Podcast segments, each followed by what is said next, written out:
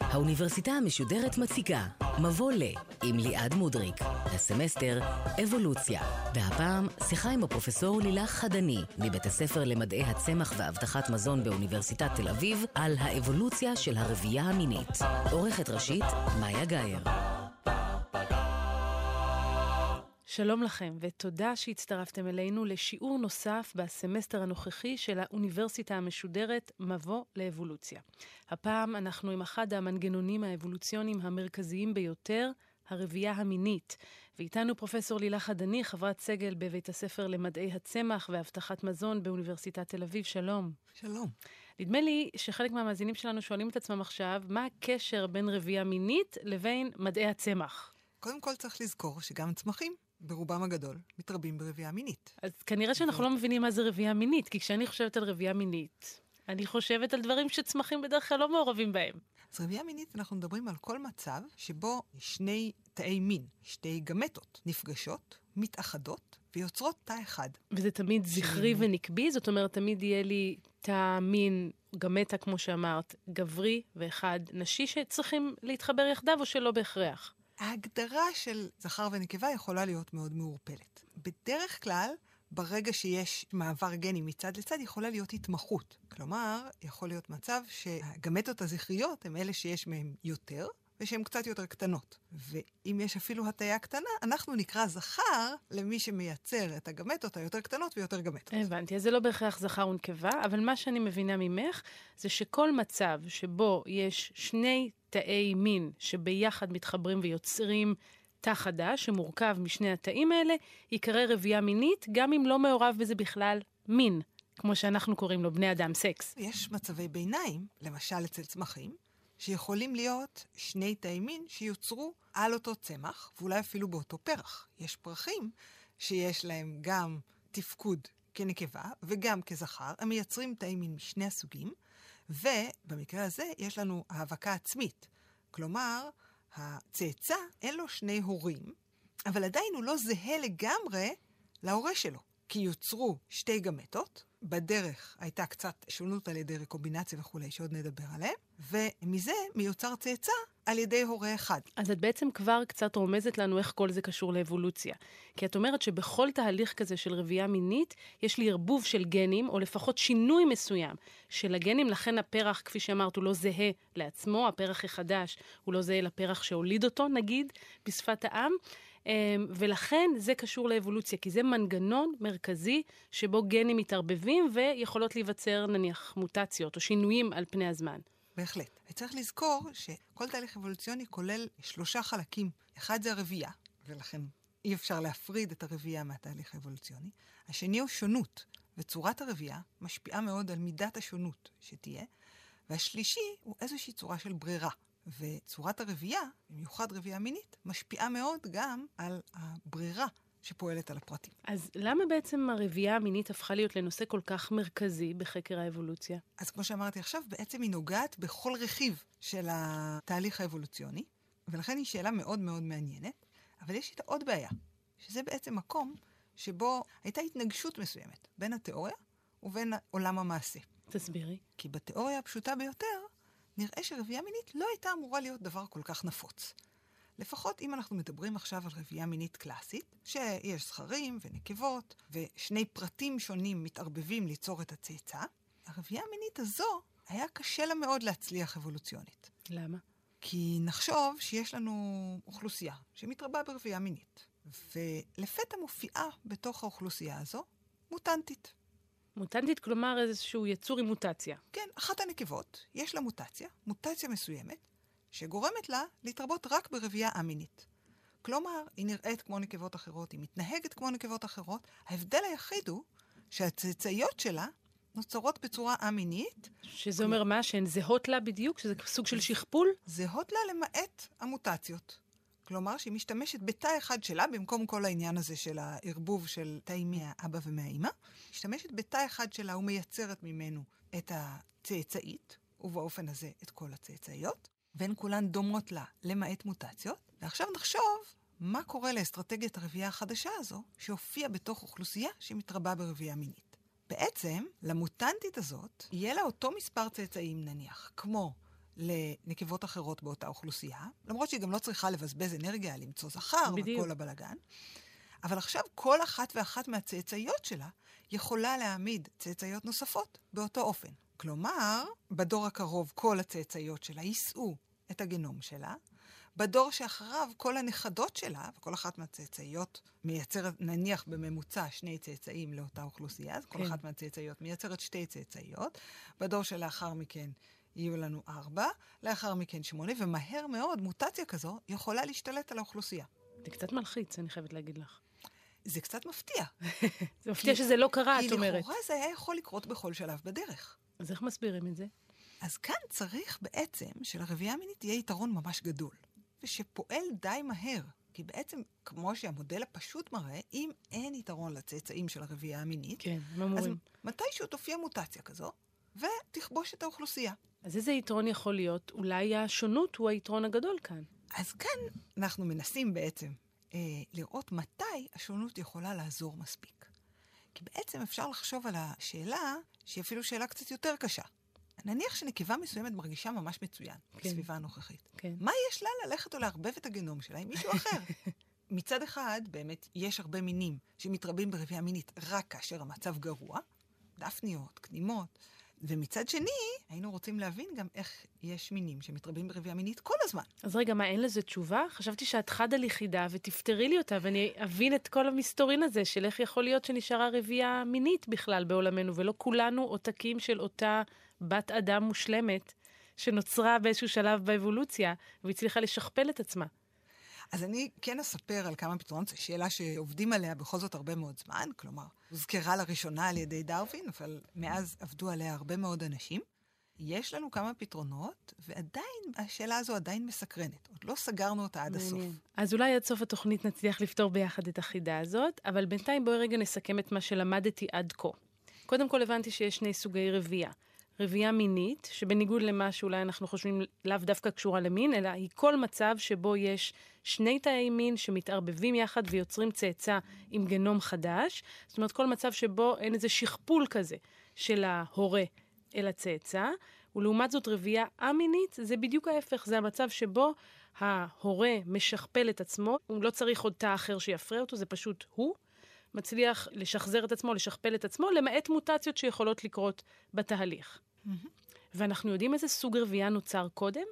משערים שהרבייה האמינית הייתה מוקדמת יותר, כי אנחנו יודעים שחיידקים מתרבים ברבייה אמינית, למשל, ושהרבייה המינית הופיעה מתישהו, אבל נניח שמרים כבר מתרבים גם ברבייה מינית. אז בואי רגע באמת נמיין, מי מתרבה ברבייה א-מינית? חיידקים אמרת. הקדומים ביותר זה חיידקים, אבל יש לנו גם מינים של יצורים מפותחים יותר? מפותחים יותר. זו מילה שצריך מאוד מאוד להיזהר בה, כי זה לא שיש לנו כאן אה, ציר, כן.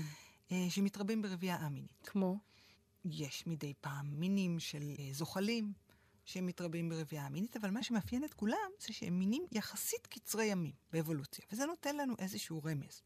שמדי פעם כנראה קורה התהליך הזה, שיש לנו ענף אבולוציוני שמתרבה ברבייה מינית, ומסיבה כזו או אחרת, קבוצה אחת השתלטה ברבייה המינית, אבל יש איזה שהם חסרונות ארוכי טווח, שבדרך כלל הקבוצה הזו לא נשארת הרבה זמן. הרבה זמן, במונחים אבולוציוניים, היא בהחלט יכולה להיות בת כמה מיליוני שנים, אבל היא לא מעריכה מאוד. אז רוב היצורים על פני כדור הארץ היום מתרבים ברבייה מינית. זה מדויק? איך סופרים יצורים זו שאלה מאוד מסובכת. רגע, כמה חיידקים בוא נלך לא כמו שאנשים פשוטים חושבים, בני אדם, חיות, צמחים. צמחים, יש כאלה שמתרבים ברבייה מינית, יש כאלה שמתרבים ברבייה א-מינית. יש כאלה, אמרת, שגם וגם. גם וגם. איך יש זה עובד? הרבה מאוד צמחים ש... שיכולים להתרבות גם ברבייה וגיטטיבית, למשל. עכשיו סיבכת אותי, מה זה רבייה וגיטטיבית? אם לוקחים חלק מהצמח ושותלים אותו, Mm. אם יצמח ממנו צמח חדש, הצמח הזה הוא זהה לגמרי גנטית להורה, ואפילו לא עבר דרך צוואר בקבוק של תא אחד, והרבה מאוד צמחים מסוגלים, לצ... נגיד, חמציצים. אז יש עוד סוגים של רבייה א-מינית? אז בעצם דיברנו על פליגה ביצורים פרוקריוטיים, בחיידקים. יש לנו את האפשרות של הנצה, כמו באלמוגים וגם בחלק מהצמחים. שמה ש- זה אומר? שזה פשוט... אה, צומח ניצן אבל על אותו פרט. שוב, בלי להתערבב. וזה נחשב לרבייה. כן, אבל באמת השאלה של רבייה כאן, רבייה וגטטיבית, השאלה נהיית עוד יותר אה, מעורפלת. מתי אנחנו אומרים שזה פרט אחר? נכון, אנחנו לוקחים חלק מהפרט, ואז ההפרדה הפיזית. כן? מעניין. והרבייה המינית, שהיא הכי דומה לרבייה המינית, היא רביית בתולים. כלומר, שיש לנו ביצית ומתפתחת בתוך התא של האימא. ככה בלי הפריה? בעצם נוצר תא אחד של האימא, שאחר כך עובר את כל התהליך של יצירה של צאצא. ולכן לפעמים היו מתבלבלים. יש יצורים שאנחנו חשבנו שהם מתרבים כל הזמן ברבייה המינית, נניח אה, בוע קונסטריקטור, כן. הנחש. ואז, כשגילו במקרה, הייתה נחשה בגן חיות, שהייתה אלבינוקת, ופתאום היו לה כמה צאצאיות, אלבינו, כלומר לבקנית? שכולן היו נקבות, וכולן הייתה להן את אותה מוטציה, אז אמרו, רגע, רגע, רגע, מה קורה פה? ואז הסתבר שעל אף שזה בעל חיים שאנחנו חושבים שהוא מתרבה כל הזמן ברבייה מינית, הוא יכול לפעמים לעבור רביית בתולים, והיא נראית אותו דבר, חוץ מזה שהכל. צאצאיות ושכולן זהות לאימא. זה ממש כבר נשמע מוזר. זאת אומרת, זה שיש חיה, נגיד הנחש שתיארת, נחש הבוע, שלפעמים יתרבה ברבייה מינית, ולפעמים הביצית שלו פשוט, הביצית שלה, פשוט תבשיל לכדי נחש קטן בלי הפריה, זה נשמע כאילו לא הגיוני. אז היו כמה דוגמאות כאלה בשנים האחרונות. בעצם רוב הדוגמאות היינו צריכים כלים גנטיים בשביל לזהות את הדוגמאות. כן. נניח דרקוני קומודו. אז היו דרקוניות קומודו, שהיו גם בגן חיות, הם לא פגשו זכרים, ופתאום היו להם צאצאים. לא, זה אני עוד. רגע מתחילה להאמין בישו, זה נשמע כמו איזה יד אלוהים שמפרה את, הח... את ה... אז לא תמיד אנחנו יודעים בדיוק מה גורם לתהליך הזה, אבל בעצם יש יתרון גדול מבחינת הרבה מינים, שאם לא מוצאים פרטנר מספיק זמן, אז אפשר בכל זאת להעמיד צאצאים. יפה, זה אפשר, יש בזה יתרון גדול אפילו, הייתי אומרת. כן. להישרדות המין. אל, אנחנו לא מכירים דוגמאות כאלה ביונקים, אבל בעצם בהרבה יצורים אחרים, כולל יצורים יחסית מפותחים, זה קורה. אז בעצם אבל זה אומר שבחיות האלה לא צריך זכרים? Mm, זו שאלה אה, מעניינת, כי הן לא חייבות זכרים בשביל לייצר את הצאצא, אוקיי. אבל הם לא מחזיקים מעמד המון זמן, בדרך כלל. זאת אומרת שיש איזה יתרון בזה שבסוף תהיה רבייה מינית ויהיו זכרים, ואנחנו שוב חוזרות לשאלה ששאלנו קודם, והיא מה היתרון הזה, למה זה עוזר. אז צריך להיות יתרון, הוא כנראה לא תמיד עובד ישר בדור הראשון, כי עובדה שהם מצליחים להסתדר. וזה בעצם אחת השאלות שחוקרים הרבה אנשים וגם אנחנו. כלומר, אין שושלות שמצליחות להתקיים רק ברבייה על-מינית לטווח הארוך. אז יש איזה דוגמת נגד אחת או שתיים, אבל זה היוצא מן הכלל המעיד על הכלל. יש את הבדלואיד רוטיפרס, שהיה ויכוח גדול, האם הם באמת היו א-מיניים לגמרי, או שהם מתרבים ברבייה מינית לעיתים מאוד נדירות, ויש להם כל מיני מנגנונים מיוחדים, אבל ככלל, כמעט כמעט תמיד לא מצליחים להחזיק לטווח ארוך. ונשמע לי גם, תגידי לי אם אני טועה, שברבייה א-מינית, האבולוציה, היה חסר לה את אחד הכוחות המניעים הגדולים שלה. כי יש פחות שינוי, יש פחות שונות, יש פחות מוטציות במובן של חיבורים גנטיים חדשים. אז בעצם מוטציות יכולות מוטציות להיות יכולות באותה להיות. מידה ואולי יותר. אבל אה, צירופים של מוטציות, בדיוק, בדיוק. אנחנו מצפים שיהיו פחות. והשאלה, האם העניין הזה של צירופים של מוטציות, שמושפע מרקומבינציה, האם הוא מספיק חזק כדי לייצר מספיק יתרון לרבייה המינית כדי שהיא תחזיק מעמד? אז בואי ש- באמת נסביר אולי את המונחים. כי אנחנו עכשיו הגדרנו שברבייה מינית, או קבענו, שברבייה מינית יש יותר שונות. בואי נסביר מה המקור של השונות הזאת. דיברת על הרקומבינציה, בואי נסביר במה מדובר.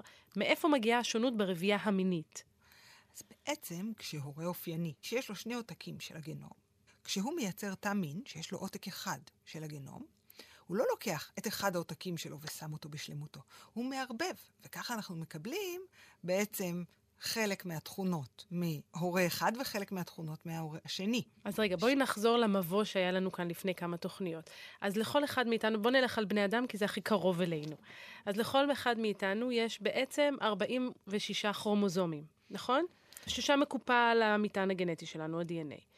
כשאני מייצרת נגיד ביצית, או הבן זוג שלי מייצר זרע, בביצית הזאת ובזרע הזה יהיו רק 23 כרומוזומים. כלומר, יהיה לנו עותק אחד מכל כרומוזום, במקום שניים. ולכן, כאשר שני תאים כאלה מתחברים, אז בעצם מספר הכרומוזומים מסתדר. בדיוק. התינוק מקבל 23 מהאבא, 23 מהאימא, וקיבלנו עכשיו תא שיש בו 46. אבל מה שאת אומרת, יש לי שם גנים, נגיד דיברנו על צבע עיניים, לכל גן כזה אני קיבלתי מאבא ומאימא עותק, קראנו לעותקים האלה אללים, אז יש לי שני אללים לגן הזה. ואז מה שקורה זה שלפי התכונות של אבא ואמא נקבעות התכונות שלי, או לפי הגנים שקיבלתי.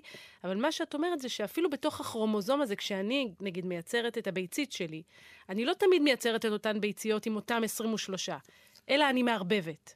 למשל, אנחנו רואים שיכולים במשפחה אחת להיות ילדים עם צבעי עיניים שונים.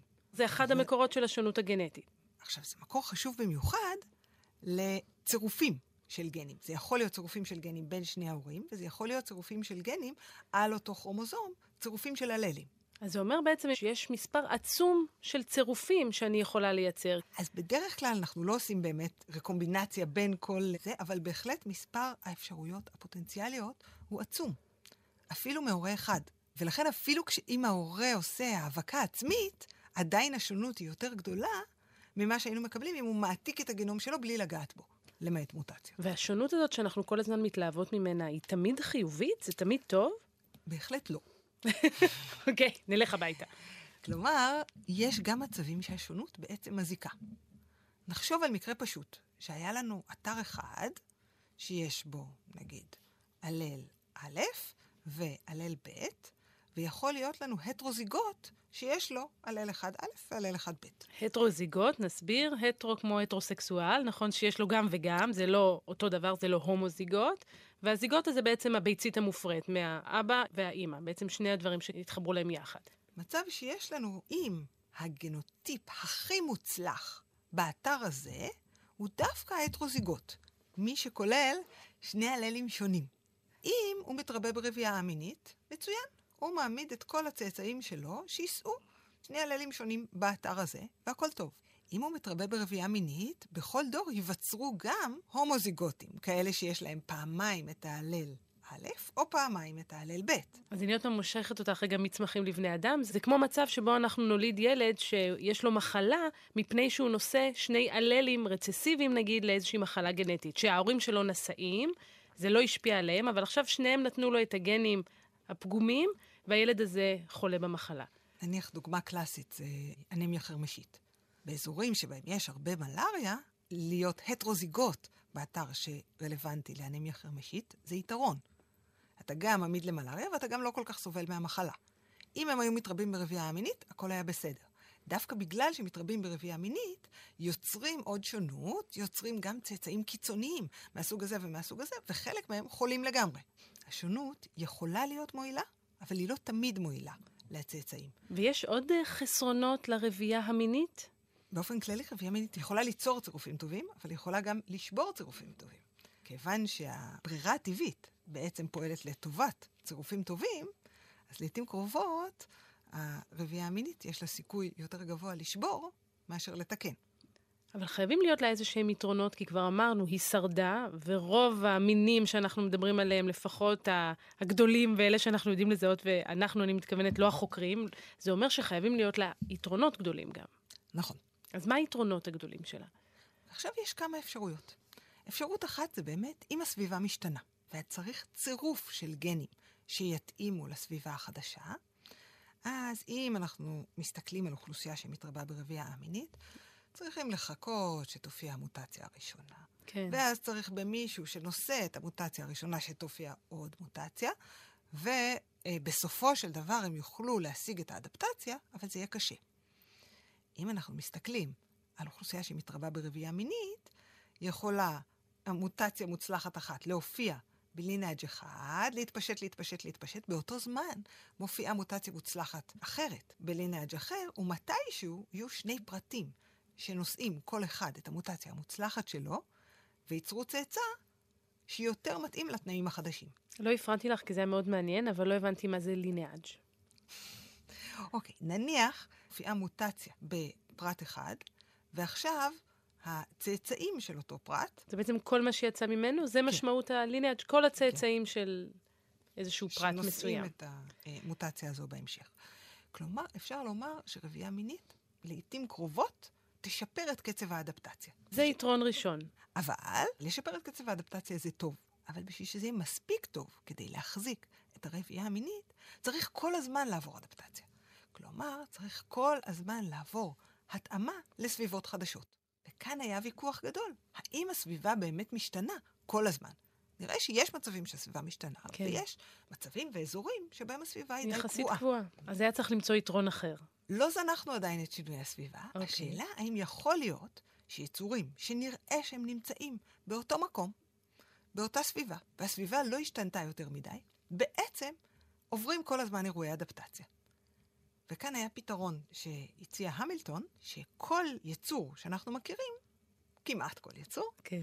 יש לו טפילים. טפילים יכולים להיות גדולים יחסית, כמו תולעים, יכולים להיות קטנים יותר, כמו חיידקים, mm-hmm. יכולים להיות וירוסים שנטפלים לחיידקים, אבל בכל מקרה, בכל אחד מהמצבים יש טפילים, שזמן הדור שלהם הוא הרבה יותר מהיר משל הפונדקאי, ולכן הם עוברים אדפטציה אל הפונדקאי, וגם אם הפונדקאי נשאר בדיוק כמו שהוא היה, אז הסביבה הביוטית שלו נהיית פחות מוצלחת. ואז בעצם הם מהווים את הסביבה שלו, והוא צריך לעשות אדפטציה אליהם. והוא חייב להתאים, הוא חייב לברוח מהטפילים, ויש לנו כאן ארמס רייס כזה, שדורש מהפונדקאי לעבור כל הזמן אדפטציה, דורש mm-hmm. גם מהטפילים כן. לעבור כל הזמן אדפטציה, ואז גם הוא וגם הם, כדאי להם שיתרבו ברבייה מינית, לפחות מדי פעם. אז זה נשמע כמו פתרון אפשרי לפחות אה, לעניין הזה של האדפטציה. בואי נחשוב על עוד יתרונות אפשריים. הכיוון השני היה של מוטציות שליליות. בעצם כל היצורים גם חשופים למוטציות. אם יצור מתרבה ברבייה א-מינית, אז יתרחשו מוטציות ותהיה להם איזושהי התפלגות של מוטציות. ואם נחכה מספיק זמן, באוכלוסייה סופית, והמוטציות הן בדרך כלל שליליות, כן. אז מתישהו נגיע למצב שלא יהיה אף יצור באוכלוסייה שלא נושא אף מוטציה שלילית. וזה, אומרים, זה קליק אחד של מה שמולר קרא לו הראצ'ט. כלומר, יש לנו מנגנון חד-כיווני, שבו מאבדים את הטיפוס הכי טוב, ועכשיו, בתוך האוכלוסייה תיווצר מחדש התפלגות של פרטים שיש להם יותר מוטציות ופחות מוטציות, ויש ממש מעט פרטים שיש להם רק מוטציה אחת, כן. ומתישהו גם הקבוצה הזאת תלך לאיבוד. באופן הזה, אוכלוסייה שמתרבה ברבייה א-מינית לגמרי, תלך ותידרדר, תצבור עול של מוטציות שליליות, שילך ויגדל, ויהיה קשה מאוד לעצור את התהליך הזה. תגידי, ויכול להיות שיתרון נוסף קשור בזה שפרטים מוצלחים יותר מתחברים אחד לשני? זאת אומרת, יש כאן איזה תהליך שהמין משתפר, המין כזן, אני מתכוונת, משתפר מכיוון שהרבייה המינית, יש בה תהליך בחירה בעצמו, של זיווג? בהחלט. עצם הברירה הזוויגית היא עוד כוח בתהליך הברירה. אמרנו, רבייה מינית רלוונטית גם לרבייה, גם לשונות וגם לברירה. בעצם, אם יש תחרות, נניח אם הזכרים מתחרים על הזכות להזדווג, אבל יש גם מינים שבהם הנקבות מתחרות והזכרים בוחרים, ובגדול זה תלוי במי מטפל בצאצאים. Mm-hmm. מי שמטפל בצאצאים, בוחר. כן. אבל אם הזכרים צריכים להתחרות... בבני אדם בתקופות מסוימות זה לא היה כל כך נכון, נדמה לי, אבל אוקיי, נשאיר את זה לדיון אחר. אז הם מתחרים, ואז המנצח הוא זה שזוכה להזדווג, ואז הוא זה שמתרבה. אז יש כאן ברירה... המנצח יכולה לפעול עליו ברירה די חזקה. כלומר, בעצם הוא צריך להיות די חזק, הוא צריך להצליח בקרב, הוא צריך להיות טוב בכמה דברים בעת ובעונה אחת. כלומר, סביר מאוד שהמנצח לא נושא איתו הרבה מוטציות שליליות. ובזה בעצם נקבה שבוחרת כבן זוג את מי שניצח בכל התחרויות, כן. סביר שיהיו לצאצאים שלה פחות מוטציות מאשר נקבה שבחרה בן זוג לגמרי באקראי, או מאשר נקבה שהשתמשה רק בגנום שלה. אז זה עוד מנגנון שמאפשר לרבייה המינית בעצם אה, לטייב, נגיד, את הצאצאים באיזשהו מקום. כן. למרות שצריך לזכור שגם זה לא פשוט לגמרי. יש כי... את אלה שהפסידו. קודם כל יש את אלה שהפסידו, אבל לא כל הזכרים חייבים להתרבות. כן. ויכול להיות מצב שהברירה הזוויגית פועלת בניגוד לכיוון של הברירה הטבעית. עכשיו הסתבכתי, תסבירי.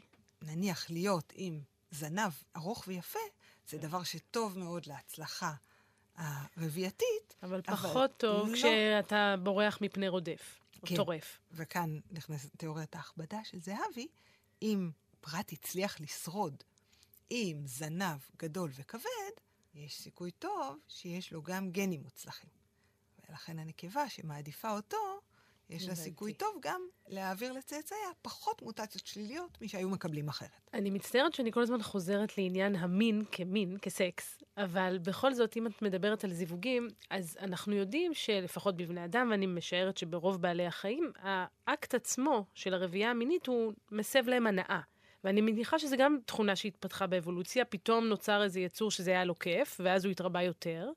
אנחנו יודעים מתי זה קרה? כי הרי יש רבייה מינית, כפי שלמדנו, שלא מעורבת בה, לא הנאה וגם לא מה שאנחנו תופסים בכלל כמין, כסקס. אנחנו מגדירים כסקס כל מצב שבו בעצם יש לנו טעם... זה אה, אתם, אבל אנחנו, בני האדם, שלא מהתחום של הביולוגיה, אנחנו, יש לנו תפיסה די ברורה של מה זה סקס, נכון? ואנחנו יכולים לראות את זה בבעלי חיים מסוימים, ופרחים, נדמה לי אנחנו פחות נחשוב שיש שם אקט כזה, או שהם נהנים מזה. אני מנסה לשאול אם אנחנו יודעים מתי זה התחיל. כל בעל חיים שאנחנו חושבים על הנאה ביחס אליו, הייתה סלקציה מאוד חזקה ליהנות מהדבר הזה. כן. כי מי שלא נהנה מזה, לא נשארו ממנו הרבה צאצאים. מעניין.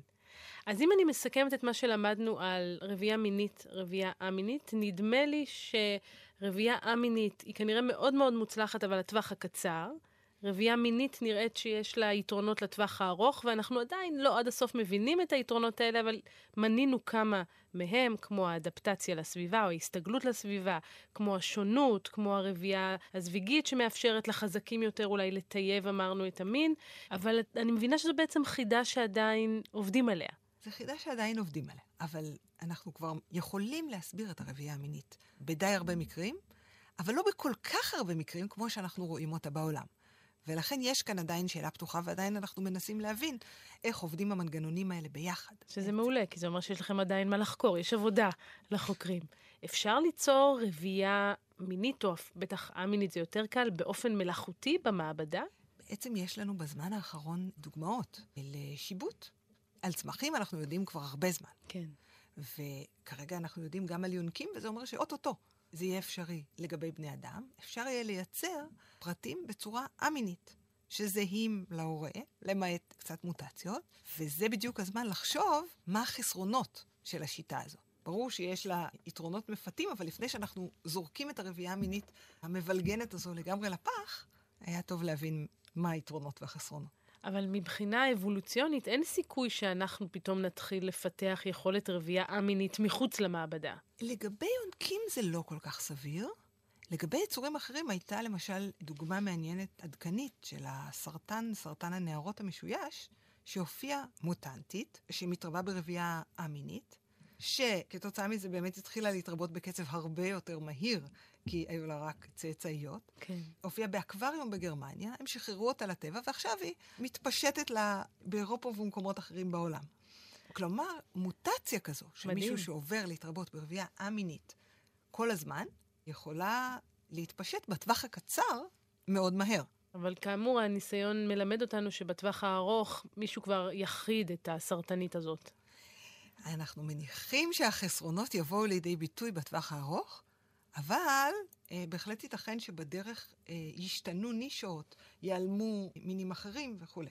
אז מה השאלות המרכזיות שמעסיקות היום את חוקרי הרבייה המינית? כיוון אחד זה האינטראקציה בין הפתרונות השונים שאמרנו קודם. כלומר, איך מוטציות ואירועי אדפטציה וברירה זוויגית משתלבים ביחד כדי לתת יתרון לרבייה המינית. הכיוון השני הוא באמת לחשוב על האפשרויות שהטכנולוגיה פותחת בפנינו.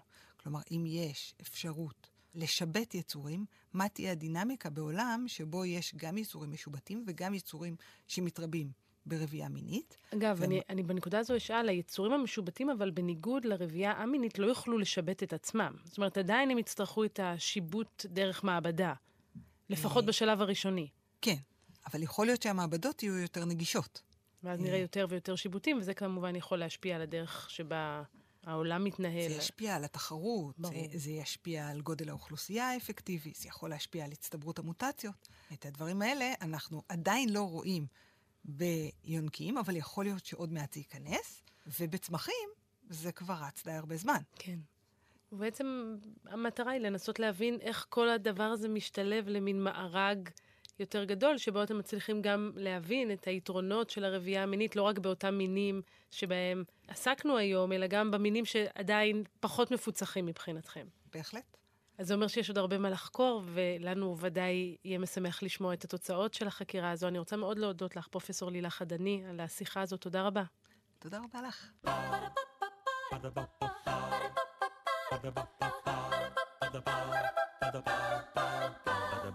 האוניברסיטה המשודרת, מבוא ל. ליעד מודריק שוחחה עם הפרופסור לילך חדני, מבית הספר למדעי הצמח והבטחת מזון באוניברסיטת תל אביב, על האבולוציה של הרבייה המינית. עורכת ראשית, מאיה גאייר. עורכות ומפיקות, נעמי קנטור יצחייק ונועם גולדברג. מפיקה ראשית, שקד הילה שובל. האוניברסיטה המשודרת, בכל זמן שתרצו, באתר וביישומון גלי צה"ל, ובדף הפייסבוק של האוניברסיטה המשודרת.